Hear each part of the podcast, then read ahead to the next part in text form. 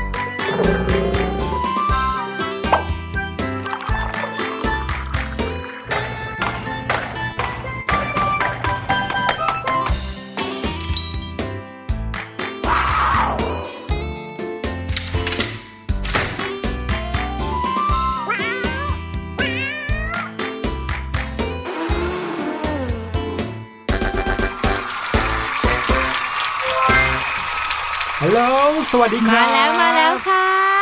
ต้อนรับทุกๆคนเข้าสู่รายการ เสียงสนุกค่ะวันนี้พวกเราพี่แนนแล้วก็พี่หลุยมาทักทายน้องๆกันแล้ว ใช่แล้วล่ะครับ วันนี้มาฟังข่าวรอบโลกกันเหมือนเดิม ใช่แล้วมาค่ะเข้าห้องเรียนแบบชิวๆกันเหมือนเดิม แล้วก็ฟังเรื่องราวว้าวๆกับพี่ลูกเจี๊ยบกันเหมือนเดิม โอ้โห วันนี้พี่ลูกเจี๊ยบนะคะ เช่นเคย มีเรื่องราวว้าวมาฝากน้องๆอีกแล้วโอ้โหย่างนี่เลยะรับคือหาวแบบง่วงนอนเลยใช่ไหมคะพี่หลุยวันนี้ไม่รู้เป็นอะไรสิค่ะอากาศดีดีๆครับพี่แนนอื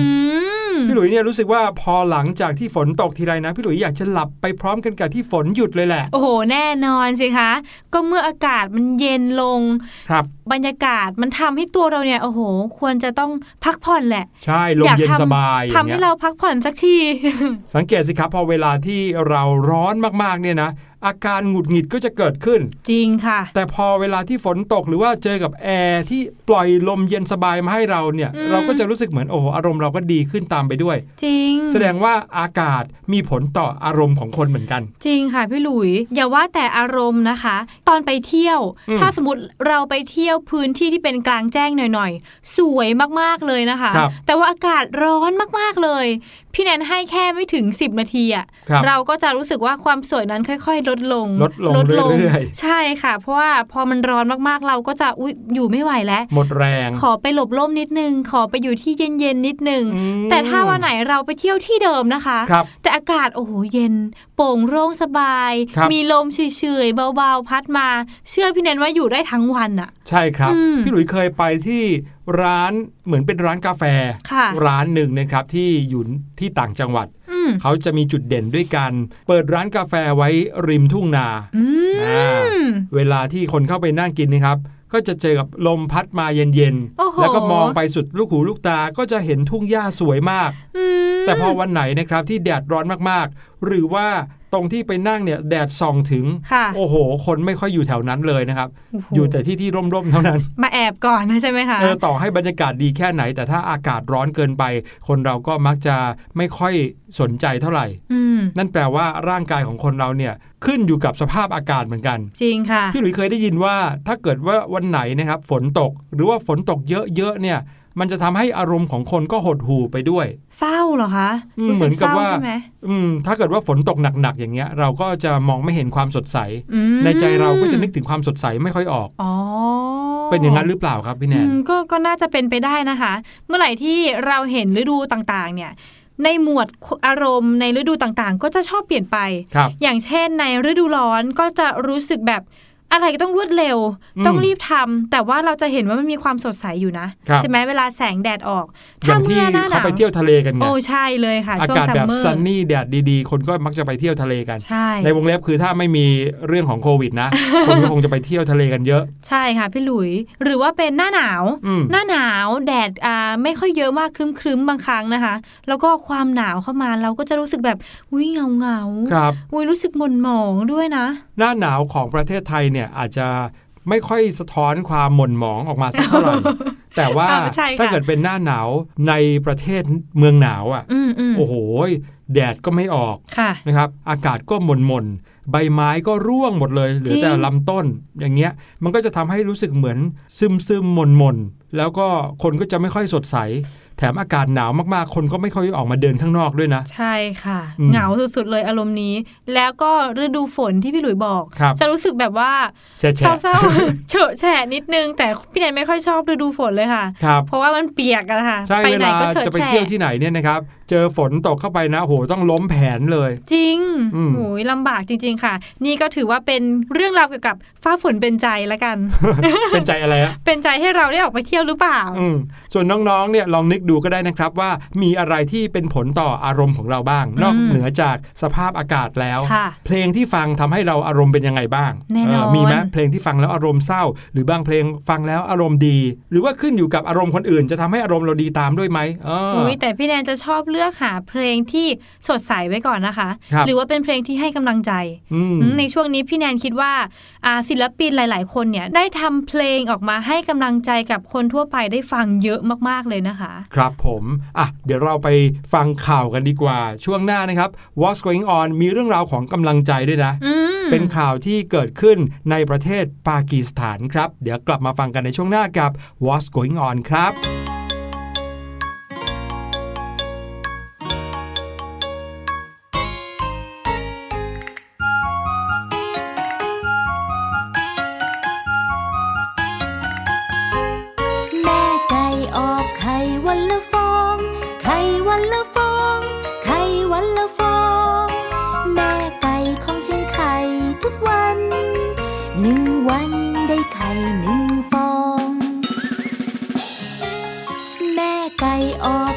ไข่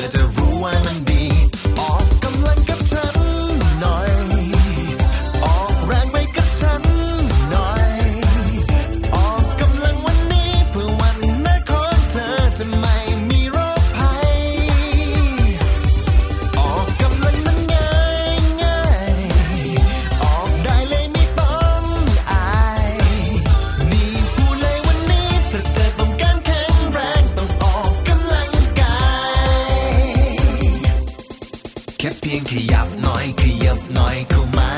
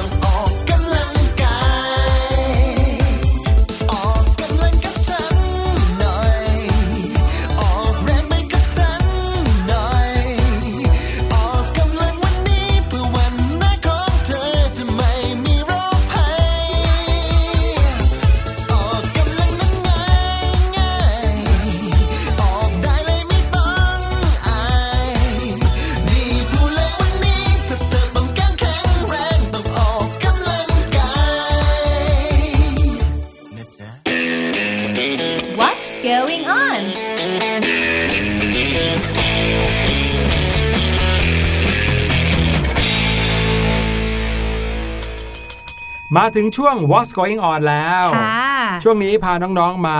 ฟังเรื่องราวความเป็นไปของโลกใบนี้กันหน่อย อืม ว่ามีประเทศไหนมีอะไรอัปเดตกันบ้าง โดยเฉพาะอย่างยิ่งกับเรื่องราวของโควิด -19 เนี่ยนะค่ะโอ้โห ช่วงนี้ยังคงจะต้องติดตามกันอยู่ใช่เพราะว่าถึงแม้มาตรการล็อกดาวน์จะค่อยๆ ผ่อนปลนลงเรื่อยๆ โดยเฉพาะในประเทศไทยนะค่ะแต่ก็ต้องเฝ้าระวัง อย่างสัปดาห์ที่แล้วเนี่ยนะครับ ก็พบว่ามีอยู่วันหนึ่งนะที่ไม่มีผู้ติดเชื้อเลย ใช่ เป็นศูนย์คนเลยอืมตื่นเต้นมากๆเลยค่ะครับตอนนี้เขาประกาศออกมา แต่ปรากฏว่าวันถัดมาก็เพิ่มเป็น 1 คน และหนึ่งคนนั้นน่ะก็เป็นน้องเด็กคนหนึ่งนะครับ ที่มาจากประเทศปากีสถานด้วยอืมนะครับใช่เดี๋ยวเราแล้วค่จะมาฟังข่าวจากประเทศปากีสถานกันนะครับ ในช่วงที่มีการกักตัวอยู่บ้านกันเยอะค่ะๆแน่นอนครับร้านรวงต่างๆ ปิดกันหมดเลยอืมมีเปิดแค่ไม่กี่อย่าง เปิดแค่ไม่กี่ที่นะครับ นั่นก็เลยทำให้คนเนี่ยตกงานกันเยอะค่ะพอคนตกงานเยอะนะครับ รัฐเขาก็อยากจะช่วยเหลือ อย่างในบ้านเรามีการลงทะเบียนแล้วก็ช่วยเหลือกันโดยการโอนเงินเนาะค่ะรัฐเนี่ยเขามีการโอนเงินให้ 5,000 บาท เกษตรกรได้ 5,000 อะไรอย่างเงี้ยนะครับอืมแต่ในประเทศปากีสถานเขามีวิธีอีกอันหนึ่งที่น่าสนใจมากๆเลย เขาจะแก้ปัญหาคนว่างงานในช่วงกักตัวกันเยอะๆเนี่ยด้วยการจ้างทำงานอ่า จ้างคนเหล่านั้นทำงานเลยใช่ไหมคะ ใช่ครับ แต่ว่ามาจ้างทำอะไรเดี๋ยวมาฟังกัน เพราะว่าเป็นการจ้างที่ดีมากๆเลย หลังจากที่ผู้คนจำนวนมากต้องว่างงานนะครับ ขาดรายได้กันก็เยอะ เพราะอย่างนั้นก็เลยทำให้ทางรัฐบาลต้องการยื่นมือเข้ามาช่วยเหลือ ผ่านโครงการโครงการหนึ่งที่มีชื่อว่า 10 billion trees tsunami ไม่ได้หมายความว่ามีสึนามิมาถล่มอะไรนะ ค่ะ 10 billion ก็คือ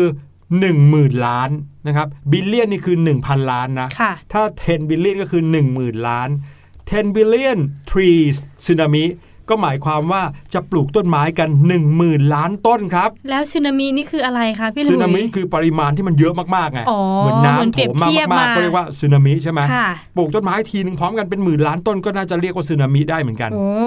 ก็อธิบายกันนิดนึงก่อนนะครับว่า โครงการนี้เป็นโครงการที่มีมาตั้งแต่ปี 2018 แล้วล่ะครับอืมโดยนายกรัฐมนตรีอิมรอนคานที่เป็นเจ้าของโครงการนี้ก็เล็งเห็นว่า ประเทศปากีสถานนี่เขากำลังเผชิญกับปัญหาภาวะโลกร้อนขาดแคลนพื้นที่สีเขียวในประเทศอุ้ยจริงค่ะอ่านะครับก็มีการชี้วัดกันนะครับตามตัวชี้วัดบอกว่าประเทศปากีสถานนั้นเคยขึ้นไปอยู่เป็นอันดับที่ 5 ของประเทศที่ได้รับผลกระทบจากสภาพอากาศที่ผันผวนรุนแรงที่สุดในช่วง 20 ปี ตั้งแต่ปี 1999 ถึง 2018อุ้ย พูดง่ายๆก็คือว่าเป็นประเทศที่มีภาวะอากาศเนี่ยแปรปรวนมากที่สุด ค่ะ อย่างเมื่อตอนต้นรายการเราคุยกันถึงเรื่องของภูมิอากาศเนอะอืมถึงอากาศที่มีร้อนมีฝนมีหนาว แต่ก็ยังถือว่าอยู่ได้ ค่ะ แต่ในประเทศปากีสถานเนี่ยที่เขาเคยเจอนะ ในวันเดียวกันเนี่ยอยู่ที่ระดับน้ำทะเล อากาศร้อนมากค่ะแต่พอขึ้นเขาไปบนภูเขาสูง หิมะตกอื้อหือแปรพี่หลุยปรวนเคยเล่าเรื่องนี้มกๆให้ฟังด้วยใช่ไหมครับใช่ค่ะใช่ที่หมายถึงว่าในวันเดียวกันเนี่ยมีความแปรปรวนของสภาพอากาศเยอะจริง ๆ สุดยอดค่ะ ข้อมูลนี้นะครับก็เลยทำให้นายอิมรอนขานเนี่ยเกิดความคิดที่จะเพิ่มพื้นที่สีเขียวให้มากยิ่งขึ้นในประเทศ ด้วยโครงการนี้นี่เองล่ะครับ แล้วถามว่าโครงการเนี้ยช่วยแก้ปัญหาคนว่างงานในช่วงโควิด -19 เนี่ยได้ยังไงอืมนะครับคำตอบก็คือทางหน่วยงานรัฐที่เกี่ยวข้องเนี่ยเขาก็ได้ละเว้นให้ผู้ที่ทำงานให้กับโครงการนี้ ไม่จำเป็นต้องกักตัวอยู่แต่ในบ้านนั่นเองครับโอ้แน่นอนเขามีมาตรการออกมาแล้วใช่ไหมใช่ว่าทุกคนต้องอยู่บ้านค่ะแต่ถ้าเกิดว่าคุณเข้าร่วมโครงการนี้ คุณไม่ต้องกักตัวอยู่บ้าน คุณออกมาช่วยปลูกต้นไม้อืมก็คือแหมออกมาทำงานเลย ถูกต้องแล้วก็จ้างให้ทำด้วยนะ แล้วก็ในช่วงกักตัวเนี่ยพวกเขาก็ยังได้จ้างแรงงานเพิ่มขึ้น จากเดิมนะครับมีอยู่ไม่เท่าไหร่ค่ะเพิ่มขึ้นมาอีก 63,000 คนโอ้โหเยอะมาก ใช่คือพูดง่ายๆ ใครที่ตกงานใครที่ต้องหยุดงานในช่วงที่โควิด -19 ระบาดเนี่ยค่ะมาปลูกต้นไม้นี้เถอะนะครับสุดยอดเพิ่มค่ะกันไป 60,000 กว่าคน เพื่อช่วยเหลือคนที่ไม่มีงานทำเพราะปัญหาการแพร่ระบาดอันนี้อืมถึงแม้ว่าคนงานจะไม่ต้องกักตัวนะค่ะแต่พวกเขาก็ต้องรักษาระยะห่างทางสังคม หรือว่า social distancing เหมือนกันแน่นอนค่ะ ครับ ซึ่งรูปแบบในการทำงานในช่วงเวลาเนี้ยคนงานทุกคนก็จะต้องสวมหน้ากากอนามัยอืมแล้วก็มีพื้นที่ที่ห่างกันประมาณเกือบ 2 เมตรมต่อ 1 คน เยี่ยมเลยค่ะ คือพูดง่ายๆอย่ามาปลูกต้นไม้ชิดกัน การปลูกต้นไม้มันต้องปลูกห่างกันอยู่แล้วเนาะใช่ค่ะนี่คือบังคับให้ห่างกันประมาณ 2 เมตรทุกคนใช่หน้าที่ที่พวกเขาเหล่านี้ต้องทำนะครับ ก็คือการปลูกต้นไม้เท่านั้นเอง เพื่อเพิ่มพื้นที่สีเขียวให้กลายเป็นป่าใหญ่ในอนาคตครับ แลกกันกับค่าจ้าง 500 รูปีปากีสถานต่อวัน ประมาณ ไม่เยอะครับ 100 บาทเท่านั้น โอ้โหน้อยอะถ้าอืมเป็นค่าเงินเราเนี่ยน้อยมากนะคะ ใช่ครับ เพราะว่าค่าเขาเรียกว่าค่าครองชีพเนาะค่าของชีพที่ค่ะบอกว่าค่าแรงขั้นต่ำเนี่ยวันหนึ่งคนที่ทำงานก็ควรจะมีรายได้สัก 300ถึง350 บาทต่อวัน ถ้าเป็นในประเทศไทยนะค่ะแต่ถ้าเกิดว่าเป็นในปากีสถานเนี่ย ต่อวันได้ 500 รูปี หรือว่าประมาณ 100 บาทเนี่ยก็ถือว่าเยอะแล้วอืมนะครับแต่ก็อย่างที่บอกนะครับด้วยความที่เขามาจ้างให้ผู้คนทั่วไปมาปลูกต้นไม้กัน ดังนั้นใครปลูกมากก็ได้มาก วันหนึ่งอาจจะปลูกได้มากกว่าคนอื่นเยอะเลย ก็อาจจะได้ปริมาณงานมากใช่ไหมฮะค่ะเงินก็จะได้เยอะขึ้นอืมเยี่ยมมาก ๆ เลยค่ะพี่หลุยครับผม แต่ถึงแม้ว่าค่าแรงนี่อาจจะดูไม่มากนักนะครับค่ะแต่ลองคิดดูนะว่าอย่างน้อยเนี่ย ก็ช่วยให้คนงานเหล่านั้นได้มีรายได้ แทนที่จะต้องว่างงานจริงแทนที่จะอยู่เฉยๆอยู่บ้าน ใช่ และนอกจากนั้นนะครับ พวกเขาก็ยังกลายเป็นส่วนหนึ่งในการที่จะได้ฟื้นฟูธรรมชาติให้กับโลกของเราอีกด้วย โอ้โหแหมเรียกได้ว่าในประเทศปากีสถานนี้นะครับ เขาก็พยายามเต็มที่ในเวลาที่มีภาวะวิกฤตนะค่ะก็ยังอุตส่าห์คิดถึงโลกใบนี้นั่นน่ะสิช่วยกันปลูกต้นไม้ขึ้นมาถึง 1 0,000 ล้านต้นครับไอตเดีอยนของเนี้ยเขาดีมาก ถือว่าเนี่ยเป็นโครงการที่ประสบความสำเร็จนะ เฉพาะแค่ในวันที่เปิดโครงการวันเดียวนะครับค่ะก็ปลูกไปถึงกว่า 30 ล้านต้นแล้วอะโอ้อืมงั้นอีกแค่ไม่เท่าไหร่เนี่ยก็ถึงหมื่นล้านแล้วนะพี่หลุยครับเขาบอกว่าเขาตั้งใจแหละครับว่าในปีเนี้ยจะทำให้ได้ถึง 50 ล้านต้นโหแน่นอนต้องได้แน่นอนนะคะอืม พี่แนนคิดว่าเนี่ยเป็นไอเดียหรือว่าเป็นแนวคิดของทางบ้านเขาเนี่ยที่ดีมากๆเลยใช่อะช่วยคนด้วยทำให้คนอะ ที่ตกงานไม่มีตังค์ก็ต้องหาเงินได้จุนเจือครอบครัว อย่างน้อยก็อาจจะไม่ได้เยอะมากค่ะ แต่ว่าช่วยเหลือได้ครับ แล้วก็ทำให้ประเทศของตัวเอง หรือว่าโลกใบเนี้ย มีสิ่งแวดล้อมหรือมีต้นไม้เยอะขึ้นอีก ใช่อืมดีเยี่ยมมากๆเลยค่ะ เห็นไหมแถมในประเทศนี้ก็ยังได้เห็นภาพด้วยว่าเป็นประเทศที่ให้ความสำคัญกับเรื่องธรรมชาติใช่แล้ว โอ้โห ขอบคุณข่าวดีๆ จากอัลจ z ซีรานะครับ ที่เอามาเผยแพร่ แล้วก็ทำให้เราได้เห็นว่า เออ ในเวลาที่เราต้องเผชิญกับโรคร้ายนะค่ะกันทั่วโลกเลย แต่คนก็ยังมีใจที่จะคิดถึงโลกคิดถึงสิ่งแวดล้อมเหมือนกันครับ ค่ะ มาถึงข่าวต่อไปนะคะ เป็นข่าวเกี่ยวกับเออจะบอกว่าเป็นอุทาหรณ์ดีไหมนะทำไมฮะแต่ว่าฝีมือของการทำอะไรแบบทำให้คนอื่นเดือดร้อนเนี่ยไม่ใช่ฝีมือมนุษย์อืมแต่ว่ารอบนี้นะคะ ยังไม่บอกดีกว่าว่าเป็นของตัวอะไร แต่ว่าทำให้ คนทั้งหมู่บ้านเนี่ยนะคะ ไม่มีไฟฟ้าใช้หืมโอ้โหมีนกบินมาโดนสายไฟดับอย่างนี้หรือเปล่าอุ้ยให้น้องๆลองเดาดีกว่าว่าเป็นตัวอะไรอะต้องมาเล่าเหตุการณ์ให้ฟังก่อนนะคะว่า เหตุการณ์ที่กำลังจะเล่าให้ฟังเนี่ยเกิดขึ้นที่ประเทศสกอตแลนด์นะคะครับที่ประชาชนในหมู่บ้านสามหมู่บ้านเลย ประมาณ 700 หลังคาเรือนเนี่ยต้องใช้ชีวิตโดยไม่มีไฟฟ้า โดยมีต้นเหตุมาจากการคันก้นหืมวิ เดี๋ยวนะ ตัวอะไรครับที่คันก้นแล้วทำให้คนอื่น ไม่มีไฟฟ้าใช้เนี่ยคันก้นแล้วไฟดับเลยเนี่ยนะโอ้โหไม่ใช่ค่ะ งง ตัวนั้นก็คือวัวค่ะโอ้โอ้โหถ้าน้องๆลองนึกถึงวัว เจ้าวัวที่ตัวค่อนข้างจะใหญ่โตนะครับเวลาเขาคันก้นเนี่ยอืมเขาก็ต้องหาอะไรเกาถูกไหมคะ มือเขาก็เกาไม่ได้อยู่แล้ว ถูก จะให้บอกเจ้านายเจ้านายมาเกาก้นให้ผมหน่อยอย่างนี้ก็ก็เป็นไปไม่ไม่ได้ได้ เขาก็เลยหาที่ต้องไปเกาเกาเกาเกาเกา สรุปว่าเขาก็เลยใช้เสาไฟฟ้าในการเกาอะค่ะพี่หลุยอืมต้องขอแนะนำนะคะ ให้น้องๆได้รู้จักเจ้ารอน เป็นวัวหนุ่มเลยนะคะ ที่มีอายุสี่ขวบและครับก็เป็นต้นเหตุที่ทำให้เกิดความวุ่นวายในครั้งนี้ค่ะเมื่อช่วงต้นเดือนพฤษภาคมนะคะ มันน่ะเกิดอาการคันก้น ก็เลยไปใช้เสาไฟฟ้าที่ตั้งอยู่ในฟาร์มของมันเนี่ยแหละค่ะ เกาค่ะ คืดคืดอ่าคืดน้องๆคืขอดลองนึกดูนะว่าเจ้าวัวตัวใหญ่มากๆเลย เกาเกาเกาเกาคือพูดเกาง่ายๆเอาตูดเนี่ยไปไปถูถูไปไถกับใช่แล้วเสาไฟฟ้า ใช่แล้วค่ะอืมแล้วตัวก็ใหญ่โตขนาดนั้นนะครับนั่นแหละค่ะ ดูเหมือนว่ามันจะเกาแรงไปหน่อย มันก็เลยทำให้หม้อแปลงไฟฟ้าที่อยู่ด้านบนเนี่ย ดันตกลงมาแล้วก็ระเบิดตู้มโอ้โห หม้อแปลงไฟฟ้าที่อยู่บนเสาไฟฟ้านั้นนะฮะร่วงลงมาเลย ใช่ค่ะ ทางเจ้าของน้องรอนนะคะ เขาก็บอกว่า ฉันตื่นมาตอน6โมงเช้า และเห็นว่าหม้อแปลงไฟฟ้ามันตกลงมาอยู่ด้านล่าง พร้อมกับสายไฟที่ระโยงระยางเต็มไปหมดเลย โอ้โหเห็นสภาพแล้วกลุ้มใจเลยแหละ เราก็ยืนตะลึงไปสักพักก็เห็นเจ้ารอนเนี่ยโผล่หัวออกมาที่รั้ว เหมือนกับว่ามันก็จะตกใจกับเสียงระเบิดของหม้อแปลงเหมือนกันนะ แต่ว่า มันก็คงไม่รู้ตัวหรอกว่ามันเนี่ยทำอะไรลงไปค่ะอืมแน่นอนค่ะว่าเจ้าวัวหนุ่มตัวเนี้ยมีน้ำหนักตัวน่ะ มากกว่า 1 ตันนะคะน้องครับๆซึ่งมีขนาดที่ค่อนข้างใหญ่เลย ที่เอาก้นของมันเนี่ยไปถูกับเสาไฟฟ้าอย่างแรงนะคะ ก็เลยไม่ใช่เรื่องแปลกเลยนะคะ ที่จะเกิดอุบัติเหตุขึ้น หลังจากเกิดเหตุการณ์นั้นนะคะ ก็ทำให้ไฟฟ้าเนี่ยดับเป็นเวลานานหลายชั่วโมงเลยค่ะ ทางเจ้าของเองก็บอกว่ากลัวชาวบ้านเนี่ยเขาจะกังวล ก็เลยไปโพสต์ใน Facebook ของชุมชน เพื่อจะบอกสาเหตุที่ทำให้ไฟดับในครั้งนี้ค่ะ แล้วก็กล่าวขอโทษขอโพยด้วยทางเจ้าของน้องรอนเขาเขียนลงไปใน Facebook ว่า เราและวัวของเราต้องขอโทษทุกคนในเขต Chapelton และ Strathaven ด้วย ที่เป็นต้นเหตุทำให้ไฟดับ ที่เป็นแบบนั้นก็เพราะว่ามันคันก้น ก็เลยเอาก้นของมันเนี่ยไปถูกับเสาไฟฟ้า จนเป็นเหตุให้หม้อแปลงเนี่ยตกลงมาโชคดีที่มันยังมีชีวิตอยู่ ไม่รู้ว่ามันเนี่ย รอดจากการถูกไฟฟ้าความแรง 11,000 โวลต์มาได้ยังไง ฉันคิดว่าจากนี้ไปคงต้องเปลี่ยนชื่อมันเป็นสปาร์กี้แล้ว โอ้โห เหมือนเป็น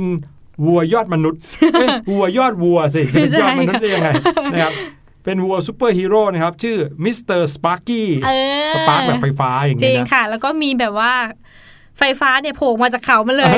เปลี่ยนจากมนุษย์ไฟฟ้าเป็นวัวไฟฟ้า ใช่ค่ะ หลังจากนั้นไม่นานเจ้าของของเจ้ารอนก็ได้แจ้งเจ้าหน้าที่ให้มาซ่อมพร้อมกับเปลี่ยนหม้อแปลงอันใหม่ด้วยค่ะ พอบอกให้ทราบถึงสาเหตุว่าทำไมหม้อแปลงไฟฟ้าถึงตกลงมาพังแบบนี้ พวกเขาหรือเจ้าหน้าที่เนี่ยก็ตกใจกันไม่เบาเลยค่ะฮะแล้วก็ดูเหมือนว่าต่อจากนี้ไปนะคะ เจ้ารอนเนี่ยจะไม่ได้ใช้เสาไฟฟ้าต้นเดิม เป็นที่เอาไว้เกาก้นของน้องรอนอีกต่อไปนะคะ เพราะว่าเจ้าของเขาบอกว่าจะต้องทำรั้วเพื่อล้อมรอบเสาไฟฟ้า ป้องกันไม่ให้เกิดอุบัติเหตุแบบนี้ขึ้นอีกค่ะ จริงด้วยครับ เวลาที่เกิดเหตุอะไรที่ไม่คาดคิดเกิดขึ้นเนี่ยก็มักจะนำมาซึ่งการแก้ไขปัญหานะหูอย่างนี้ตรงกับสุภาษิตบ้านเราไหมคะว่าวัวหายล้อมคอก อันนี้วัวเกาก้นล้อมเสาไฟฟ้า เออถ้าเกิดว่าน้องๆเดินทางไปยังต่างประเทศ แล้วก็ไปเห็นอะไรแปลกๆนะค่ะอย่างเช่นถ้าเกิดว่าบังเอิญไปเห็นที่ฟาร์มแห่งเนี้ย มีรั้วล้อมรอบเสาไฟฟ้าค่ะน้องๆอาจจะแปลกใจก็ได้ว่า เอ๊ะเขาเอารั้วไปล้อมรอบเสาไฟฟ้าทำไมอืมอืมแต่ว่าถ้าเกิดว่าได้รู้ที่มาที่ไปแบบนี้ก็คงจะได้ อ๋อ เป็นอย่างนี้นี่เอง จริงนะบค่ะ ต้องขอขอบคุณข่าวจาก BBC ด้วยค่ะครับผมเอาแล้วต่อจากนี้ไปเจ้ารอนจะไปเกาก้นที่ไหนแล้วเนี่ยนั่นน่ะสิคะสงสัยต้องเรียกเจ้าของอะมาเกาก้น มาถึงข่าวสุดท้ายครับ วันนี้เป็นข่าวด้านเทคโนโลยีกันสักหน่อยนะครับค่ะเป็นเรื่องราวของหุ่นยนต์อีกแล้วครับ ที่ผ่านมาไม่นานเนี่ยเราเคยพูดถึงสัตว์ที่เป็นหุ่นยนต์หลายตัวเลยเนาะใช่ไม่ว่าจะเป็นปลาหุ่นยนต์ มีหมีหุ่นยนต์ป่ะหรืออะไรนะกอริลลากอริลลาหุ่นยนต์ที่เอาไว้ใช้สอดแนมกอริลลาปกติ ใช่ค่ะ แต่วันนี้นะครับเป็นเรื่องราวของสุนัขหุ่นยนต์ครับโอ้จะบอกว่าหน้าตาของสุนัขหุ่นยนต์เนี่ยนะครับเป็นหน้าตาที่แปลกประหลาดมาก แล้วก็เคยเห็นในหนังไซไฟหลายเรื่องด้วยซ้ำไปนะครับมคือจะมีลักษณะเป็นสี่ขาแล้วก็ลำตัวค่ะแต่ไม่มีหางไม่มีคอไม่มีหัวนะครับนี่แล้วก็บนหลังของมันเนี่ยก็จะเป็นเหมือนมีกล้องอยู่ ดังนั้นเนี่ย หน้าตาของเจ้าสุนัขตัวเนี้ยมีแค่ขนาดเท่านั้นเองที่คล้ายๆ กับสุนัขจริง แต่หน้าตาเนี่ยไม่คล้ายเลยเหมือนเป็นหุ่นยนต์มีขาสี่ข้างเดินไปเดินมาเฉยๆนะครับถามว่าเขามีเจ้าสุนัขหุ่นยนต์ตัวนี้ขึ้นมาทำไม นั่นน่ะสิคะเหตุการณ์นี้เกิดขึ้นที่ประเทศสิงคโปร์ครับ ภายในประเทศสิงคโปร์ก็ยังอยู่ในช่วงของการระบาดของไวรัสโควิด -19 เหมือนกันค่ะแต่เขาก็เริ่มที่จะให้ผู้คนเนี่ยออกมาใช้ชีวิตข้างนอกกันบ้างแล้วอืมถึงแม้ว่าจะมีมาตรการหลายอย่างที่จำกัดอยู่นะครับ ทางสิงคโปร์เนี่ยเขาใช้มาตรการที่ชื่อว่า Circuit Breaker Circuit Breaker ก็คือการสั่งปิดสั่งเปิดเป็นระยะอืไม่ใช่ปิดตายถาวรหรือว่าค่ะไม่ได้เปิดให้คนใช้เต็มที่นะครับค่ะสำหรับสถานที่ต่างๆ Circuit Breaker คือการว่าเปิดปิดเป็นเวลา โดยการอนุญาตให้ใช้งานสถานที่เหล่านั้นน้อยลงอืมซึ่งทางการนะครับเขาก็ไม่ได้นิ่งนอนใจ ทางรัฐบาลสิงคโปร์เขาก็ย้ำให้ประชาชนเขาปฏิบัติตามมาตรการเว้นระยะห่าง หรือว่า social distance อย่างสม่ำเสมอ ล่าสุดนะครับมาตรการหนึ่งที่เขาออกมาช่วยก็คือ เขาปล่อยเจ้าสุนัขหุ่นยนต์เนี่ยที่มีชื่อว่าเจ้า Spot ออกลาดตระเวนในสวนสาธารณะที่อยู่ภายในประเทศสิงคโปร์โอ้โหอืมแล้วมันจะรู้ได้ยังไงคะว่าใครเอ่อทำตามกฎหรือเปล่าหรืออ่าว่า เจ้าสุนัขหุ่นยนต์ตัวเนี้ยถูกปล่อยออกมาเพื่อที่จะ เอามาดูแลตรงนี้โดยเฉพาะเลยอืมดูแลการเว้นระยะห่างทางสังคม หรือว่าโซเชียลดิส a ทนซิ่งของผู้คนแน่นอนครับ เจ้าสุนัขหุ่นยนต์ตัวนี้ไม่ได้อันตราย เพราะว่าเขากัดใครไม่ได้อยู่แล้วเขาไม่มีหัวนะครับค่ะเขาจะเล่นข้อความเสียงอัตโนมัติครับค่ะหมายความว่าเนื่องจากบนหลังของเขาเนี่ยมีกล้องอยู่ใช่ไหมอืมแล้วเขาเดินลาดตระเวนไปตามสวนสาธารณะ เขาก็จะสามารถคำนวณระยะห่างระหว่างผู้คนได้อืมภาพที่เขาเห็นจากกล้องเนี่ย จะเอาไปประมวลผลว่า ภาพเหล่านั้นเป็นภาพคนหรือเปล่าอืมแล้วคนเหล่านั้นยืนห่างกันตามหลักเกณฑ์ที่กำหนดไว้หรือเปล่า ถ้าเกิดว่าใครนะครับเดินมาคู่กันโดยไม่ได้เว้นระยะห่างให้เหมาะสมเนี่ยค่ะเขาจะส่งเสียงออกมาเลยโอ้เพื่อที่จะบอกว่ากรุณาอยู่ห่างๆกันด้วยนะครับอืมอย่าอยู่ใกล้ ๆ กัน นอกจากนี้นะครับ เจ้าหมาหุ่นยนต์ตัวนี้ได้ติดตั้งกล้องเอาไว้ เพื่อที่จะประเมินว่าเขาได้ช่วยเตือนประชาชนไปแล้วกี่คนด้วย ไม่ใช่เอาแต่ตะโกนบอกค่ะเฉยๆนะ แล้วเจ้าน้องสปอตตัวเนี้ยก็เป็นมิตรมากพอด้วย คือไม่ได้เหมือนเป็นคนมาลาดตระเวน หรือจำได้ไหมพี่แนนเวลาพี่แนนอยู่ในห้องเรียนที่คุณครูเขาบอกให้พี่แนนจดชื่อคนที่คุยอะค่ะอ่าพี่แนนก็จะแบบโหคอยจดชื่อนะ ใครคุยก็จะเอาไปฟ้องครูใช่ไหมอืมให้ครูหักคะแนน แต่ว่าเจ้าสปอตตัวนี้ไม่ได้ทำหน้าที่นั้น เจ้าสปอตตัวนี้มีหน้าที่แค่เช็คหรือคำนวณด้วยคอมพิวเตอร์ ว่าคนเนี่ยยืนห่างกันมากแค่ไหน ถ้าห่างไม่มากก็จะแค่ส่งเสียงเตือน แต่ไม่ได้บันทึกข้อมูลว่า คนคนนี้อยู่ที่ไหนไปไหนทำอะไรอืมไม่ได้ระบุตัวคนได้ว่าคนคนนี้ชื่ออะไร อายุเท่าไหร่ ไม่ได้ไปเชื่อมโยงกับฐานข้อมูลของประชากรอืมแค่บอกกันเป็นระยะห่างเฉยๆนะครับ ก็แสดงว่าเจ้า สุนัขหุ่นยนต์ Spot ตัวนี้ก็เป็นมิตรพอสมควร โอ้โห เยี่ยมยอดมาก ๆ เลยนะคะเนี่ย นอกจากนี้แล้วนะครับเขายังมีเซ็นเซอร์คอยตรวจพื้นที่เพื่อหลีกเลี่ยงการล้ม และการประเมินพื้นที่ที่ไม่ราบเรียบได้ด้วยอืมคือเรียกว่าเดินไปเนี่ยไม่มีล้มหรอก ถ้าไม่มีใครไปแกล้งเขานะโอ้โหเก่งมากเลยอะอืมถ้าเกิดว่าใครได้เห็นภาพ เจ้าสุนัขหุ่นยนต์ตัวนี้นะครับก็จะรู้สึกแปลกๆนิดนึงนะฮะจริงค่ะตัวอะไรมาเดินสี่ขาอยู่ในสวนสาธารณะแถมไม่มีหัวไม่มีคออะไรเลยด้วยมีแต่ขากับตัว พี่แนนคิดว่าถ้าสุนัขตัวจริง ๆ มาเห็นนะโอ้โห กลัวมันจะไปกัดหรือไปทำอะไรเจ้าหุ่นยนต์ตัวนี้จังเลยค่ะ นั่นน่ะสิเพราะว่าส่วนใหญ่แล้วถ้าเกิดว่าเป็นสุนัขจรจัดเนี่ยเขามักอืมจะเป็นเจ้าถิ่นนะใช่ไปอยู่แถวไหนเขาก็จะแบบคอยไล่คอยเห่า อะไรที่แปลกปลอมที่เข้าไปในพื้นที่เขาจริงค่ะพี่หลุยอืมแต่ในประเทศสิงคโปร์เขาอาจจะไม่ค่อยมีสุนัขจรจัดก็ได้ อืม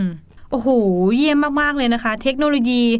ของโลกเราตอนเนี้ยล้ำหน้าสุดๆเลยครับล้ำไปโหแบบเราเนี่ยตามจะไม่ทันแล้วนะ ตกใจเหมือนกันที่มีเทคโนโลยีแบบนี้ออกมาใช่ไม่เคยครับเห็นเลยนะคะ เอาล่ะเดี๋ยวเราไปพักกันสักครู่นะครับ ช่วงหน้ากลับมาอยู่กับพี่ลูกเจี๊ยบในช่วงรู้หรือไม่ครับ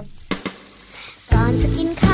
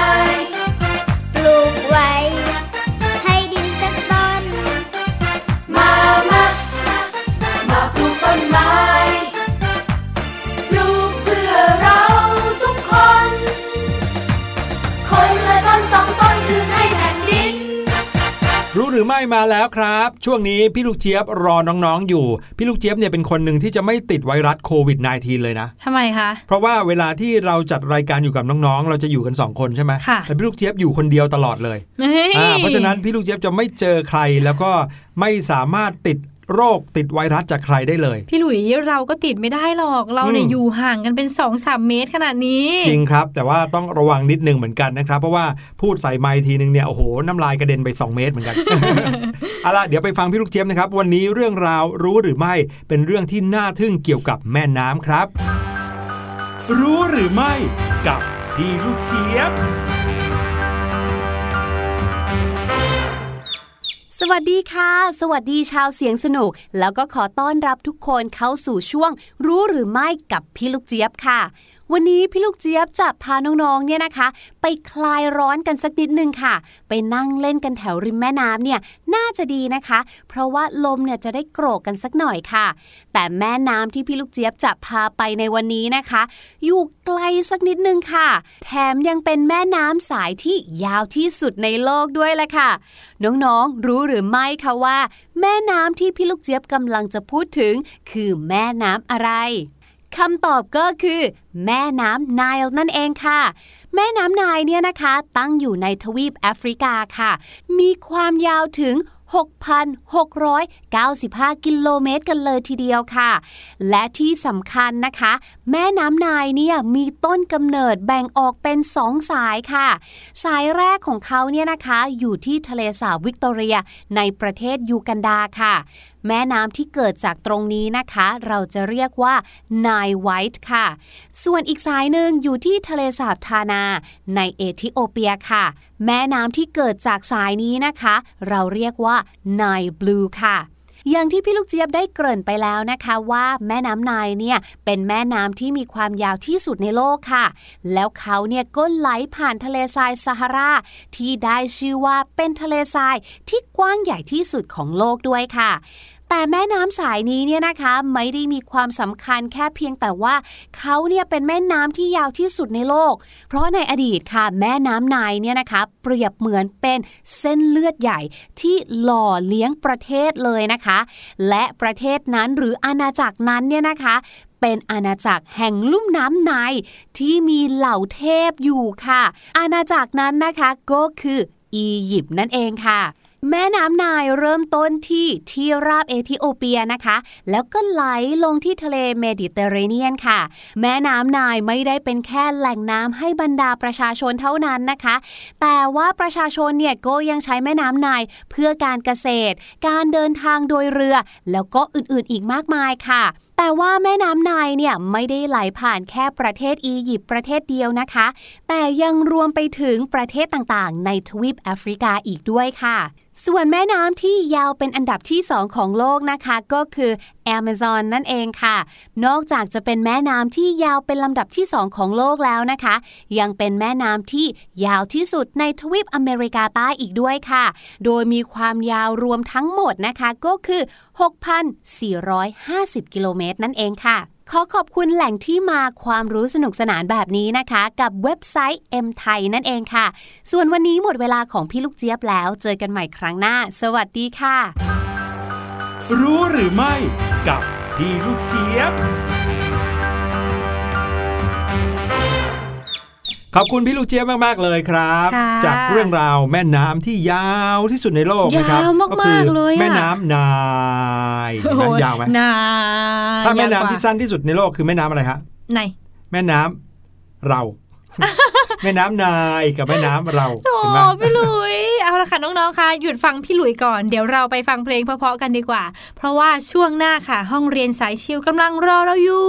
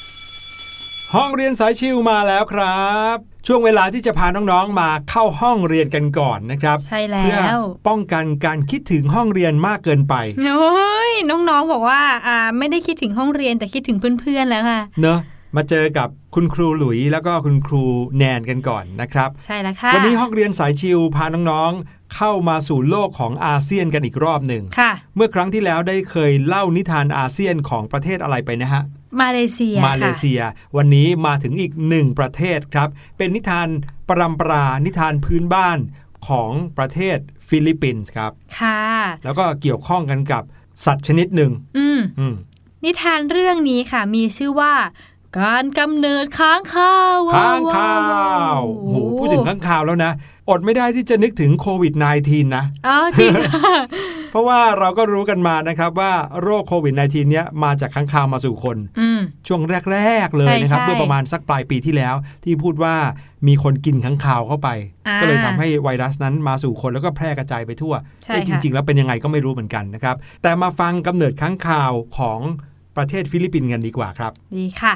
นานมาแล้วครับ มีเจ้าแมวตัวหนึ่งนะครับ วิ่งไปจับนกมาได้ตัวหนึ่ง มันก็นั่งกินนกจนอิ่ม เหลือแต่ขนนกกองเอาไว้ฮะ ในขณะที่กำลังอิ่มกับรสชาติของนกอยู่นั้นค่ะเจ้าแมวก็เห็นหนูวิ่งมาปุ๊บปุ๊บปุ๊บปุ๊บปุ๊บโอ้โห เจ้าแมวตัวนี้ถึงแม้ว่าอิ่ม แต่ก็ยังอุตส่าห์ตะปบหนูเอาไว้ได้อืมโอ้โห แต่ด้วยความที่แมวนั้นยังรู้สึกอิ่มอยู่ มันก็เลยคิดว่า เอาไว้กินหนูตัวนี้ตอนเย็นๆดีกว่าน่ายังไม่รีบกิน ก็เลยวางหนูเอาไว้บนกองขนของนกครับจำได้ไหม นกเนี่ยหมดไปเรียบร้อยแล้วนะค่ะเสร็จแล้วก็เหลือแต่ขนของนกกองอยู่ ใช่ ก็เลยวางเจ้าหนูที่ตะปบไว้ได้เนี่ยไว้บนขนของนก แล้วแมวก็ออกไปเดินเล่นครับ ใช่แล้วค่ะ แต่ว่าหนูตัวนั้นเนี่ยนะคะยังไม่ตายค่ะ มันเนี่ยแค่สลบไปเท่านั้นเอง พอหนูรู้สึกตัว ก็ขยับตัวจะคลานไปที่รัง แต่ว่ามันเนี่ยรู้สึกประหลาดที่ลำตัวของมัน